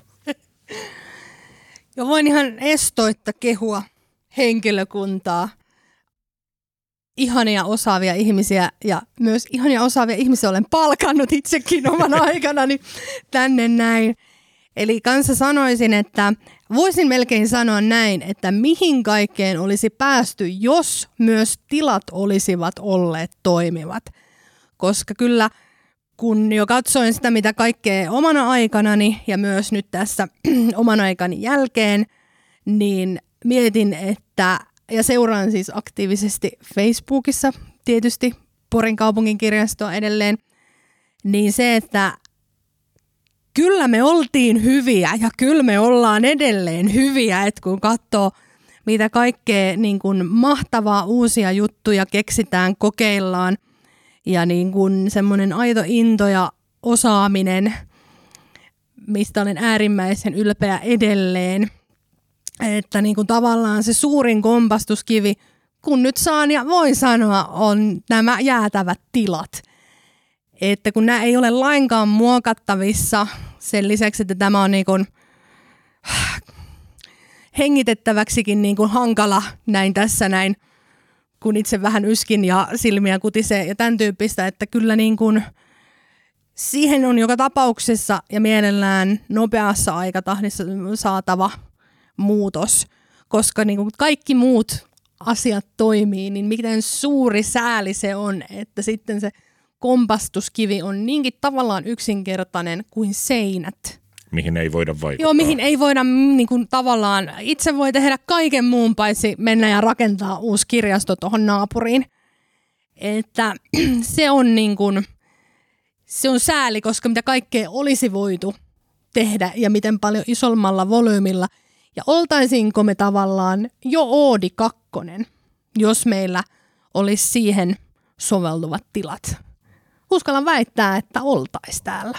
Mä haluan jatkaa tässä vielä sen verran, että ollaan aika paljon puhuttu pääkirjastosta, niin myös se, mikä on mun mielestä mahtava onnistuminen, että niitä tavallaan toimintoja ja palveluita on jalkautettu lähäreihin, lähikirjastoihin Kyllä. erittäin monipuolisesti mun nähdäkseni niin kuin Porin kokoisessa, Porin kokoisessa kunnassa, Porin kirjaston tavallaan palveluverkon alueella. Ja sitten tavallaan yhtenä, yhtenä hy- hyvänä huomiona myös tämä, mitä Porikin pyrkii tekemään, että jokaiselle palvelualueelle Porin kaupunki on jaettu kahdeksaan eri palvelualueeseen, niin nyt on jo muutamaan noussut, on tällaisia monitoimitaloja, on Itäporissa on Itätuuli, Vähäraumalla Kyllä. on Vähärauman monitoimitalo ja tota, Pohjoisväylän monitoimitalo aloitti nyt tässä kuussa ja Pohjoisväylän monitoimitalokirjasto aloittaa ensi vai siitä seuraavalla viikolla. Tai no en, en tiedä, koska tämä julkaistaan, mutta niin kuin tässä syksyn, syksyn kaksikymmentäkolme aikana aloittaa myös Pohjoisväylän uusi kirjasto, että tavallaan, että kun kir- nyt tämä on niin oikea askel, että kirjastoja integroidaan osaksi tätä kaupungin kunnan niin kuin uutta uudisrakennuksia, palvelurakentamista, niin se on tavallaan mahdollistaa paitsi, paitsi sen kirjaston toiminnan paremmin, niin myös sen yhteistyön siinä kiinteistössä Kyllä. ja sen alueen, alueen toimijoiden kanssa ja niiden hyväksi. Ja paremmin palvelee sitä aluettaan, että mun mielestä toi on hirveän hyvä toi jako alueisiin ja jokaisella alueella on se oma alueensa kirjasto ja että ne on niin kuin uusia järjellisiä ilmastoituja tiloja ja niin kuin moderneja ja saavutettavia, koska sehän on ollut ongelma, että suurin osa vanhemmista kirjastoista niin eivät ole millään muotoa saavutettavia eikä niistä sellaisia kirveelläkään saa. Mun otsaani iskeytyi tällainen tietoisuuden valokeihäs. Ja se, se valokeihäs on seuraavanlainen. Miten te näette, voisiko niin kuin jonkinlainen vastaus näihin tilakysymyksiin olla sellainen, että ää, niin kuin lähikirjastoja ajateltaisiin sellaisilla niin kuin kiertueen, kiertueenomaisesti, niin kuin sellaisilla pysähdyspaikkoilla, että toimintoja kierrätettäisiin kiertueenomaisesti? Se on ehdottoman järkevää. Sitä jo omana aikanani promosin eteenpäin, mutta et sekin liitettäisiin vahvasti siihen alueeseen, että mitä ne on ne tarpeet, että ei meidän tarvitse jokaisessa tuottaa sitä samaa, jos, jos sille ei ole tarvetta, mutta et on tärkeää myös viedä niitä palveluita, jotta me pidetään se lähikirjastokenttä niin kuin hyvin elävänä ja jotta ihmiset löytää sinne ja huomaa, että hei, täällä on minulle jotakin. Ähm, kirjastojen yleinen ongelma on semmoinen, että jokaisella meistä on mielikuva kirjastosta, joka ikävä kyllä on meidän lapsuuden kirjasto. Ja siihen me peilataan kaikkia. Jokainen muistaa, millaista on ollut tänä vuonna mennä kirjastoon. Jopa ne, ketkä edelleen käyttää kirjastoa, niin se mielikuva tulee tuolta takaa. Ja se on aikaa ennen varmaan siellä kaksituhattalukua suurin piirtein kaikilla. Ja monella on ajatus, minä en ole kirjoja, siellä ei siis ole minulle mitään. Kuinka saada kiinni nämä ihmiset, kuinka raahata heidät väkisin näkeen, että mitä kaikkea uutta ja hienoa siellä on. Kuinka niin kuin, tavoittaa näitä ihmisiä. Silloin juurikin nämä lähikirjastot on hirmu tärkeässä asemassa, että jos niistä jää vaan kirjavarastoja, niin se on edelleen se vanha mielikuva siitä, millainen kirjasto joskus aikanaan on ollut. Että saataisiin sitoutettua ne ihmiset ja luotua sitä yhteisöllisyyttä, koska usein niissä paikoissa ei välttämättä ole mitään muita palveluita. Että ne ihmiset joutuu tulemaan kauppaan keskustaan tai niin kuin tekee kaiken muun pois sieltä omalta asuinalueeltaan, niin se, että saisi sitä yhteisöllisyyttä luotua sinne, koska se myös estää sitä yksinäisyyttä, syrjäytymistä ja näin, että siinä on monia semmoisia yhteiskunnallisia hyviä asioita, mitä semmoisella pienelläkin toimella voidaan edistää. No itse työskentelen lähikirjastossa ja voin kyllä täysin tämän todeksi todistaa. Sitten tuossa aiemmin oli puhetta siitä, että niin kuin ulkoiset ja mahdollisesti kolmannen sektorin toimijat tulisivat kirjastoihin ja niin kuin, niin kuin tarjoaisivat sitä omaa osaamistaan. Mutta jos me niin kuin käännytään hetken, hetkeksi niin kuin pienennetään mittakaavaa ja tullaan kuntatasolle, niin mitä tällainen sidosryhmäyhteistyö sitten niin kuin muiden kunnallisten toimijoiden kanssa? Aiemmin jo todettiin, että koulu ja kirjasto oikeastaan niin kuin ovat sellaisia, sellaisia paikkoja, joissa niin kuin yhteiskunnan eri, erilaiset niin kuin sosiaaliluokat taustoista riippumatta kohtaavat. Päästään tällaisiin teemoihin kuin yhteisöllisyys ja tasa-arvo. Niin voisiko sitten niin kuin ihan ajatella, että niin kuin, tai millä tavalla voisi kehittää sellaista niin kuin kunnan sisällistä sidosryhmäyhteistyötä?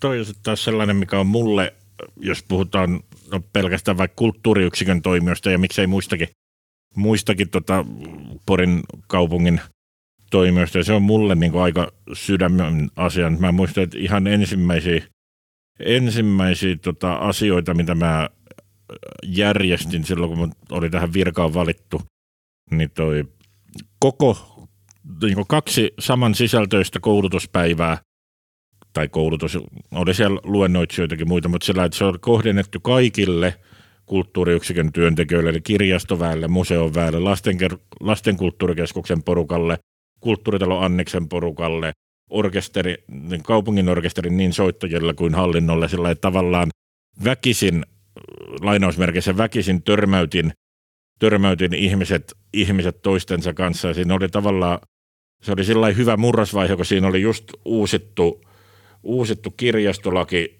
sitten oli tullut tota, laki kuntien kulttuuritoiminnan järjestämisestä.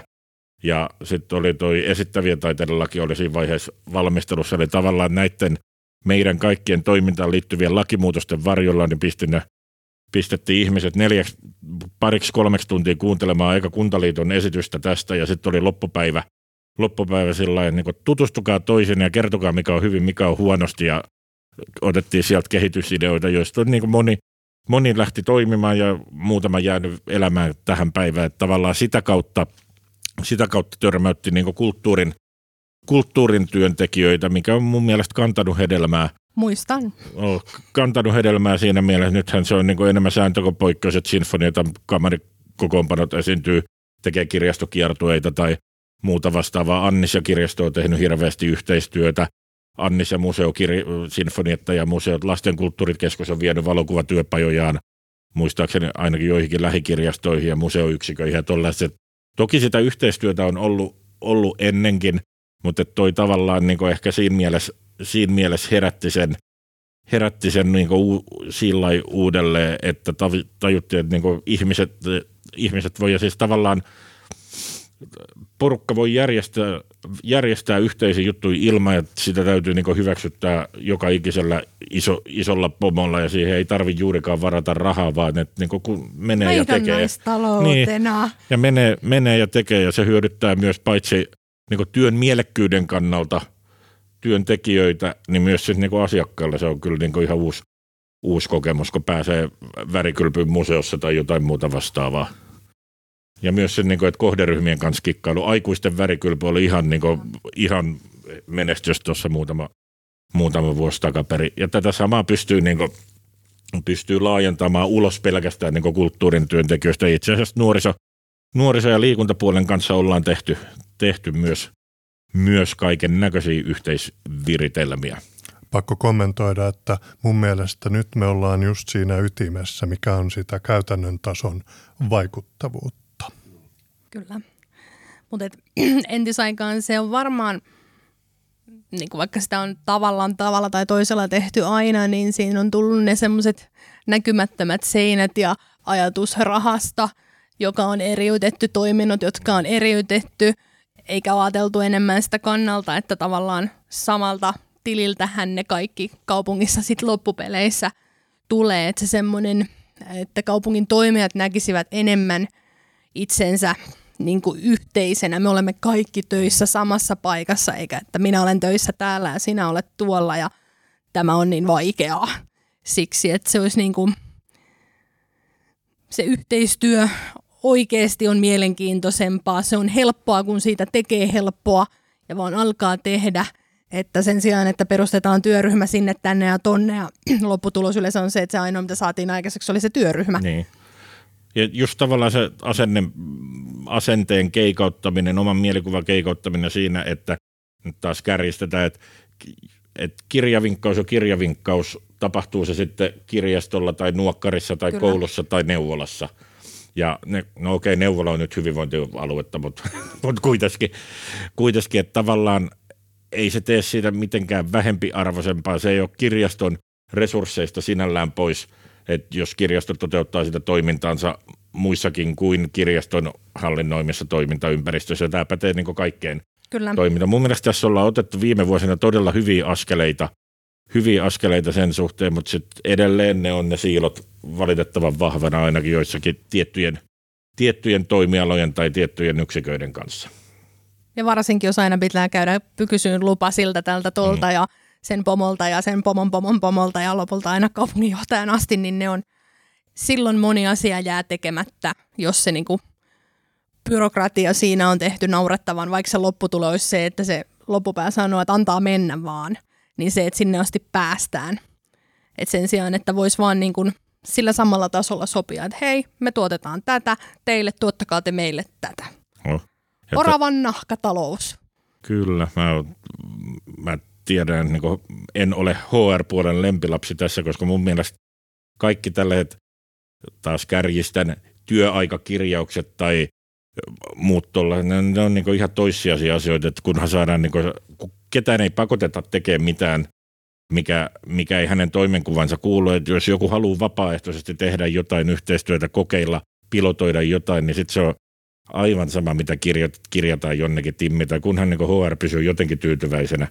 It, että niinku se palvelu ja toiminta ja asiakkaiden ja työntekijöiden tyy- tyytyväisyys ja mahdollisuus tehdä parhaansa, niin se on niinku se, mikä määrää.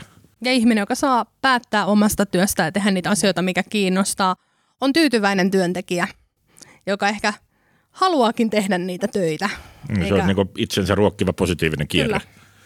Joten voin tuota kirjaston tuoreena työntekijänä niin allekirjoittaa siinä mielessä, että on, tällä niin kuin saa kyllä hyvin vapaasti tavallaan määritellä sen oman työnsä aikatauluttamisen ja työpaikka, tai niin kuin missä sitä teet ja millä tavalla, että kunhan niin kuin asiat menee eteenpäin ja sinne suuntaan, mihin tulokseen pyritään. Niin mulla oli tuossa vielä yksi niin kuin semmoinen teema, mikä nyt tuota voidaan sillä pikaisesti, meillä on aika pitkä keskustelu jo tässä takana ja hyvä niin, tässä on tosi paljon sivuttu tärkeitä asioita, asioita mutta tuo, ö, tapahtumat.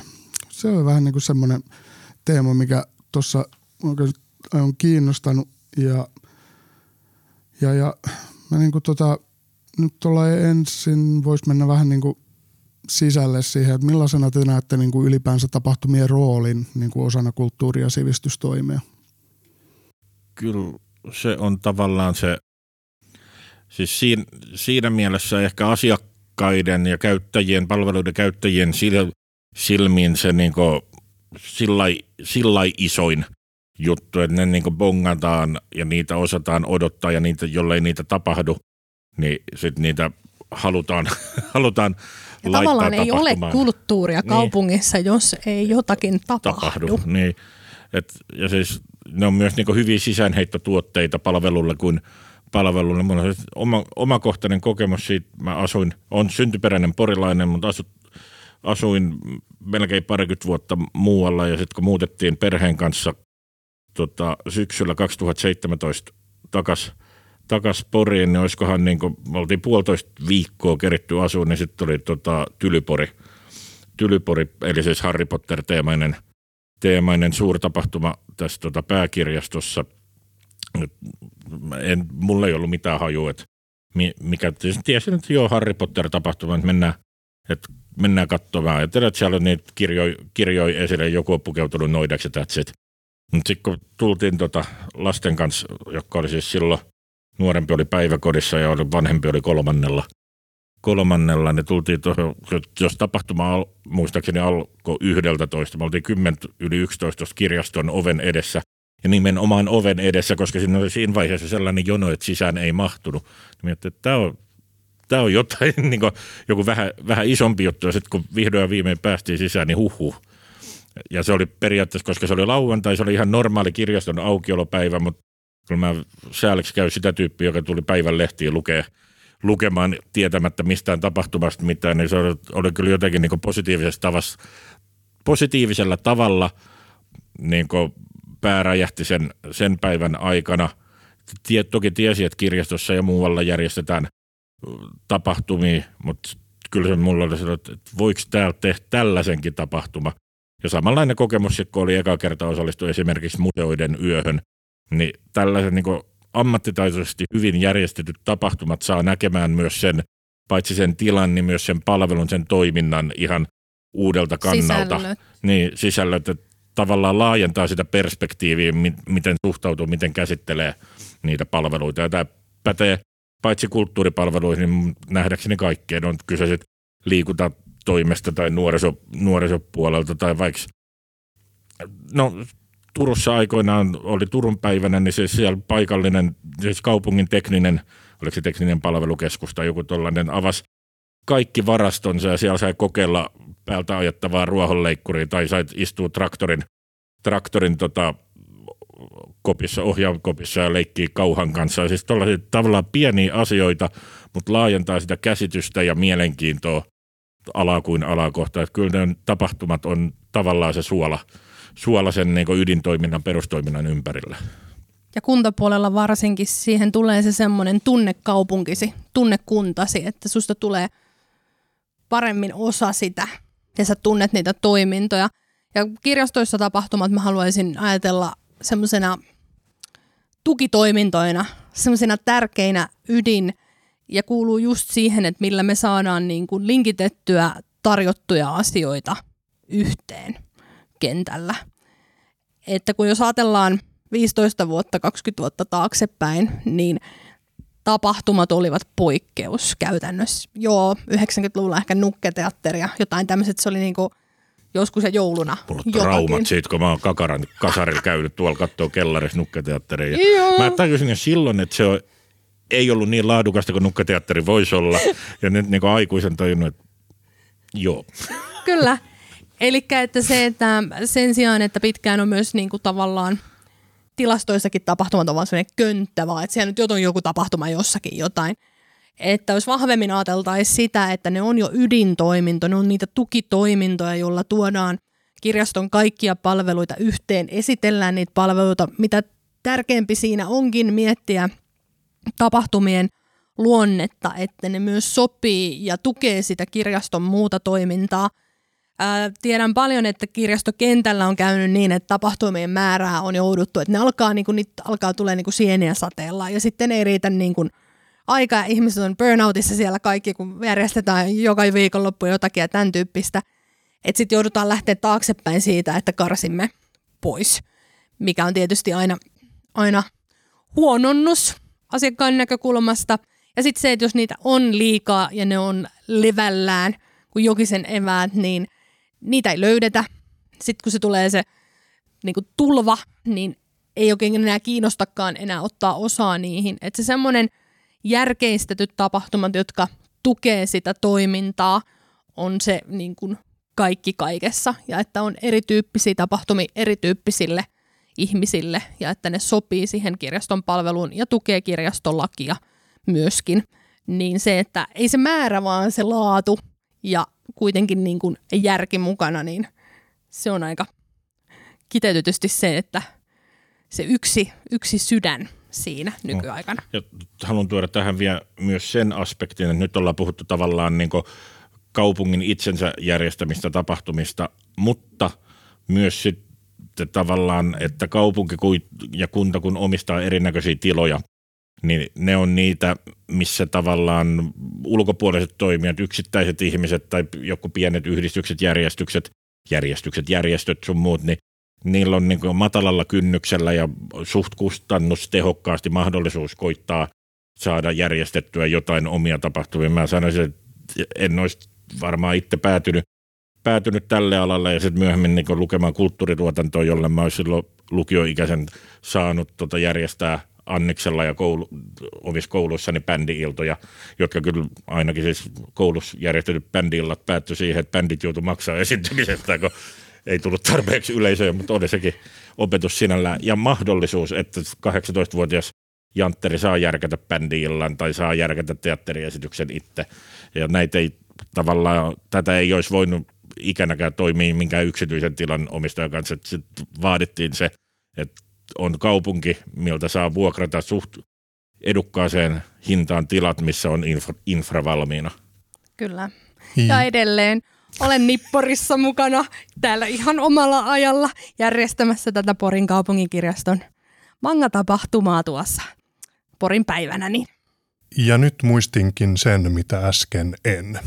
Elikkä meillä on tässä pitkä keskustelu takana, se on ollut erittäin mielenkiintoinen keskustelu ja näin. Ja mä voisin nyt yrittää jonkinlaista synteesiä ja mä teen sen yllättävällä, yllättävää kautta, eli kirjasto- ja kouluyhteistyön kautta. Ää, tiedä, tiedän, että Porin kaupunginkirjastossa tällä hetkellä suunnitellaan sellaista konseptia, jossa lukiolaisille kerrotaan niin kuin kirjastolaisten urapoluista. Ja se, se, että kun Siina viittasit aiemmin siihen, että välillä tuntuu, että alalla, tai alalla on se vaade siitä, että pitäisi hirvittävästi osata erilaisia asioita ja osata kaikki. rikki, jos nyt hieman kärjistetään. Kyllä. Niin toisaalta sitten se, että meillä on täällä kirjastossa ihan riippumatta ammattinimikkeestä erilaisia ihmisiä erilaisista taustoista, erilaisilla nimikkeillä. Jarkko on mediaohjaaja ja minä olen kirjastovirkailija. Ja silti mä allekirjoitan sen Jarkon teesin, että aika hyvin on päässyt puu- puuhailemaan. Niin miten te näette sitten lukio, tällaisen asian, että lukiojässä, kun uravalinta tulee nuorelle ajankohtaiseksi ja on nämä nykymaailman vaateet ja kaikki, kaikki tämä, mitä tässä meidän yhteiskunnassa on, niin olisiko kirjastossa jotain sellaista antia, kun meillä on kuitenkin, viittaan siihen, mitä sanoin aiemmin, että meillä on eri taustaisia, erilaisia kokemuksia omaavia ihmisiä töissä. Niin voisiko kirjastolla olla jotain niin kuin annettavaa tätä kautta, että ihmiset kertoisivat oman tarinansa? Mulla tuli heti mieleen tällainen, mennään niin kuin astetta pitemmälle, räätälöidään, räätälöidään lukion tällainen job shadowing -kurssi. Siis ihan tavallaan niin kuin, se voisi olla joku äidinkielen valinnainen tai mi- mihin sen sitten sijoittaakaan. Että tavallaan tulee, tulee kirjasto tai sen voi laajentaa. laajentaa myös kirjastosta koskemaan muita jotain julkisia, julkisia palveluita. Sillä niin kuin hiihtää siellä niin jonkun tietyn tai tiettyjen työntekijöiden perässä, vähän niin kuin olisi harjoittelussa, mutta tavallaan tekee sen niin kuin osana, osana lukio-opintoja, että saa niin kuin sen ensikäden, ensikäden kokemuksen, kokemuksen siitä, että mitä se niin kuin päivittäinen työ kirjastossa tai jossain muussa paikassa on, koska siitähän on niin kuin puhuttu niin kauan, mä muistan, kun mä olin lukiossa ja varmasti paljon ennen sitä, että kun yläkoulussa on T E T-harjoittelut, mikä on kuitenkin sellainen niin aika pintaraapasuu, pintaraapasuu siihen työelämään. Ammattikoulussa on totta kai siellä on useita harjoitteluita, koska silloin opiskellaan jo sitä niin tiettyä ammattialaa ja valmistutaan niin sen alan ammattilaiseksi, mutta lukiossa tavallaan kaiken näköinen mun nähdäkseni aika pitkälti kaikennäköinen kosketus, konkreettinen kosketuspinta työelämään puuttuu. Toki siellä tehdään niin korkeakouluvierailuja ja siis on kaikennäköisiä urapäiviä päästä keskustelemaan eri alojen ammattilaisten kanssa. Mutta jos siellä niin raapasisi yhden tai kahden kurssin verran koko lukiopolusta siitä, että pääsisi oikeasti tutustumaan tekemään työharjoittelua tai työvarjostusta tai sellaista, että saisi, koska silloin kuitenkin lukiolainen verrattuna vaikka yläkoululaisia, sillä on jo ehkä jonkinnäköinen pitäisi käsitys. Pitäisi jo kiinnostaa niin, siinä vaiheessa. Niin pitäisi kiinnostaa jonkinnäköinen käsitys itsestä, että mitä mä ehkä tulen tulevaisuudessa tekemään tai mitä mä en ainakaan tee, niin se, mä näkisin, että se palvelisi myös sitten ehkä muita lukio-opintoja, jos, jos pääsisi tällaisen niin kuin opiskelujen kautta kokemaan käytännön työelämää. Ja ehkä toi varjostaminen just, jos me mietitään vaikka tettiä, et kun ongelma on se, että on, ei kaikkia työtehtäviä voi niinku sälyttää sille nuorelle. Et sit ne, ne on aika niinku kapeita, mitä pystytään, niinku, kun et ole vielä niinku ammatissa, et ole vielä täysikäinen ja näin. Et se olisikin enemmän juuri sitä, että sun ei sinällään sua ei pistetä tekemään mitään, mutta sä oot niinku mukana kaikessa tekemisessä. Etkä tunne ittees ylimääräiseksi. Niin on, et, etkä ole sellainen niinku orjatyövoima siellä, että lakasepa tuolta lattioita tai pyyhi pöytiä tai tämän tyyppistä, vaan että se olisi enemmänkin sitä niinku, vähän semmoista niinku mentorointia tavallaan. Eikä sen tarvitse olla jatkuvaa vuorovaikutusta, se voi olla, että sä oot niinku mukana niissä tilanteissa ulkopuolisena katsojana myös ja katsomassa, ettei välttämättä, niinku, koska jos me ajatellaan, että kuinka moni työpaikka pystyy sit irrottaan henkilön niin kuin semmoiseen jatkuvaan niin kuin opettamiseen ja mentorointiin, niin hirveän monessa ei välttämättä ole, mutta sen sijaan, että jos se olisikin just tota vähän varjostamistyylistä, että se olisi kevyempää yhdessä kulkemista, niin silloin siinä ei tarvitsisi irrottaa niin kuin sitä ihmistä, että no nyt sinä katsot tämän perään tässä näin, vaan että se olisi just semmoista, niin kuin, ja se vaatisi myös sieltä lukiolaiselta niin kuin aktiivisuutta siinä, ettei ole perässä vedettävä, vaan niin kuin ottaa, niin kuin tulee niihin tilanteisiin mukaan ja kyselee ja näin, että se olisi semmoinen niin kuin ikään kuin dialoginen tilanne hyvin kevyellä kaavalla, niin semmoinen olisi itse asiassa todella mielenkiintoinen. No itse asiassa tuosta vähän niin kuin tuli mieleen kyllä, että ihan yleisesti ottaen kirjasto voisi ehkä tehdä näkyvämmäksi sitä, kuinka monenlaisia niin kuin tavallaan työtehtäviä täällä ylipäätään on, että koska näkyvinhän tavallaan on kirjastovirkailijan tehtävä, asiakaspalvelutehtävä kirjastossa, joka näkyy asiakkaille ja sen taakse nyt kuitenkin kätkeytyy ihan hirvittävä määrä kaikennäköistä työtä. Kyllä, se on vaan se viisitoista prosenttia se asiakaspalvelu siitä koko työn määrästä. Ja monet semmoiset pienet asiat jää väkisinkin pois. Ja niistä ei välttämättä edes näy tavallaan se lopputulos. Et monesti jos ajatellaan, että on vaikka kirjastossa hallinnon ihmisiä, niin sitä ajatellaan, mitä ne siellä tekee, kun tavallaan ei tule mitään konkreettista semmoista välttämättä. Mutta mä oon aina sanonut, että jos hallinnon puoli onnistuu, niin silloin muiden työnteko sujuu. Jos siellä on mätää, niin sitten se niinku jatkaa alas asti sen ongelman, että, että se on semmoinen, että voisi vähän niinku avata enemmän niitä kevyellä rakenteella. Alkaako meidän pajatsomme olla nytten tyhjennetty? No vähän mietin sitä, sitä samaa, että suurin osa teemoista on käyty jo kohtuullisen tuota syvällisesti läpi ja kiitoksia Siina ja Jyri oikein mielenkiintoisesta keskustelusta. Mä luulisin, että tästä tulee olemaan kyllä varmasti hyötyä monille ja toivottavasti monet myös tämän, sitten tämän meidän podcastin löytävät ja pääsevät sitten kuuntelemaan ja ammentamaan. Mutta lopuksi me voidaan tietysti vielä nyt nopeasti kysyä, että tota, onko jotain lukuvinkkejä, mitä haluatte kuulijoille suositella? No jaa, mä veikkaan, että se tulee, tulee tuota vinkattavaksi. Jahka, mä saan sen täältä varaukseen, varaukseen itselleni. Siis mä oon siinä mielessä tyypillinen, tyypillinen mies, että luen har, harmittavan vähän fiktiota, lähinnä niin kuin rockibändien ja artistien elämänkertoja, ehkä sitten jotain tällaisia historiallisia.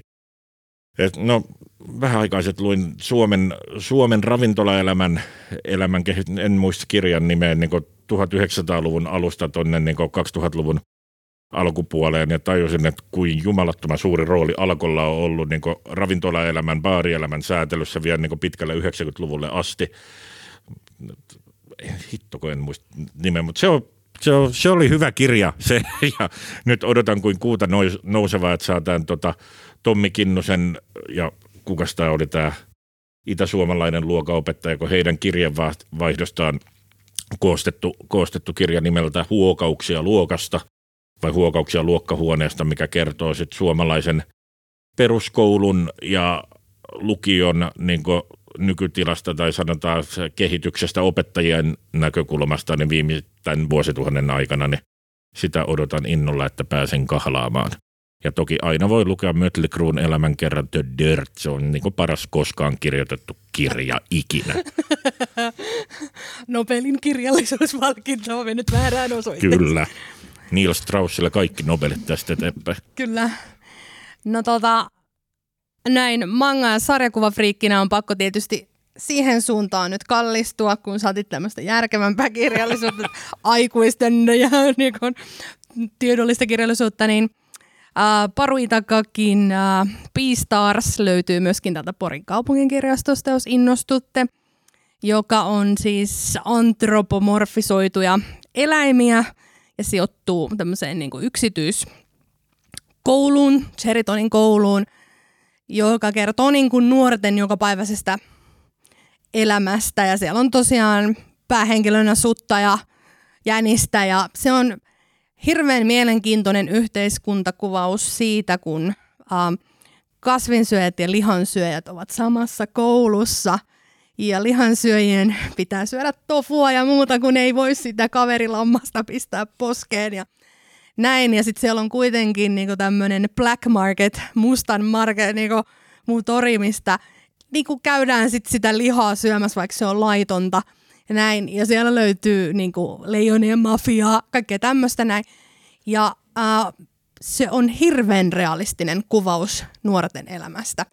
Se on Japanissa siis seinen ja alun perin siis aikuisille miehille tehty sarja, mikä tekee siitä just, että siellä on todella mielenkiintoisia tavallaan semmoisia filosofisia, moraalisia kysymyksiä siellä taustalla, Plus se, että meidän Susi ihastuu tähän jänikseen. Siinä, siinä tulee myös sellaisia moraalisia, mielenkiintoisia systeemejä. Että se on semmoinen, siinä on joku semmoinen synkkyys ja realismi, mikä tekee siitä todella. Ja se on ollut valtavan suosittu. Löytyy myös Netflixistä kaksi kautta animena, jos haluaa sitä sieltä katsoa. Mutta se manga on vielä parempi. Suosittelen lämpimästi, jos haluaa todella oikeata niin kuin nuorisokuvausta, vaikka henkilöhahmot onkin niin kuin antropomorfisoituja niin kuin eläimiä, niin tämä, tämä sarja on mahtava. Siitä kuulijoille oivallisia lukuvinkkejä ja kiitoksia sinulle, joka kuuntelet tätä lähetystä. Päätämme tältä erää ja me palaamme seuraavissa aiheissa. Kuuntelit juuri Porin kirjaston Kuinka minusta tuli vaikuttaja-podcastia. Jos pidit kuulemastasi, tykkää, jaa, laita seurantaan ja kommentoi. Anna meille myös palautetta. Kerro mitä pidit tai mistä aiheesta sinä haluaisit kuulla tulevaisuudessa.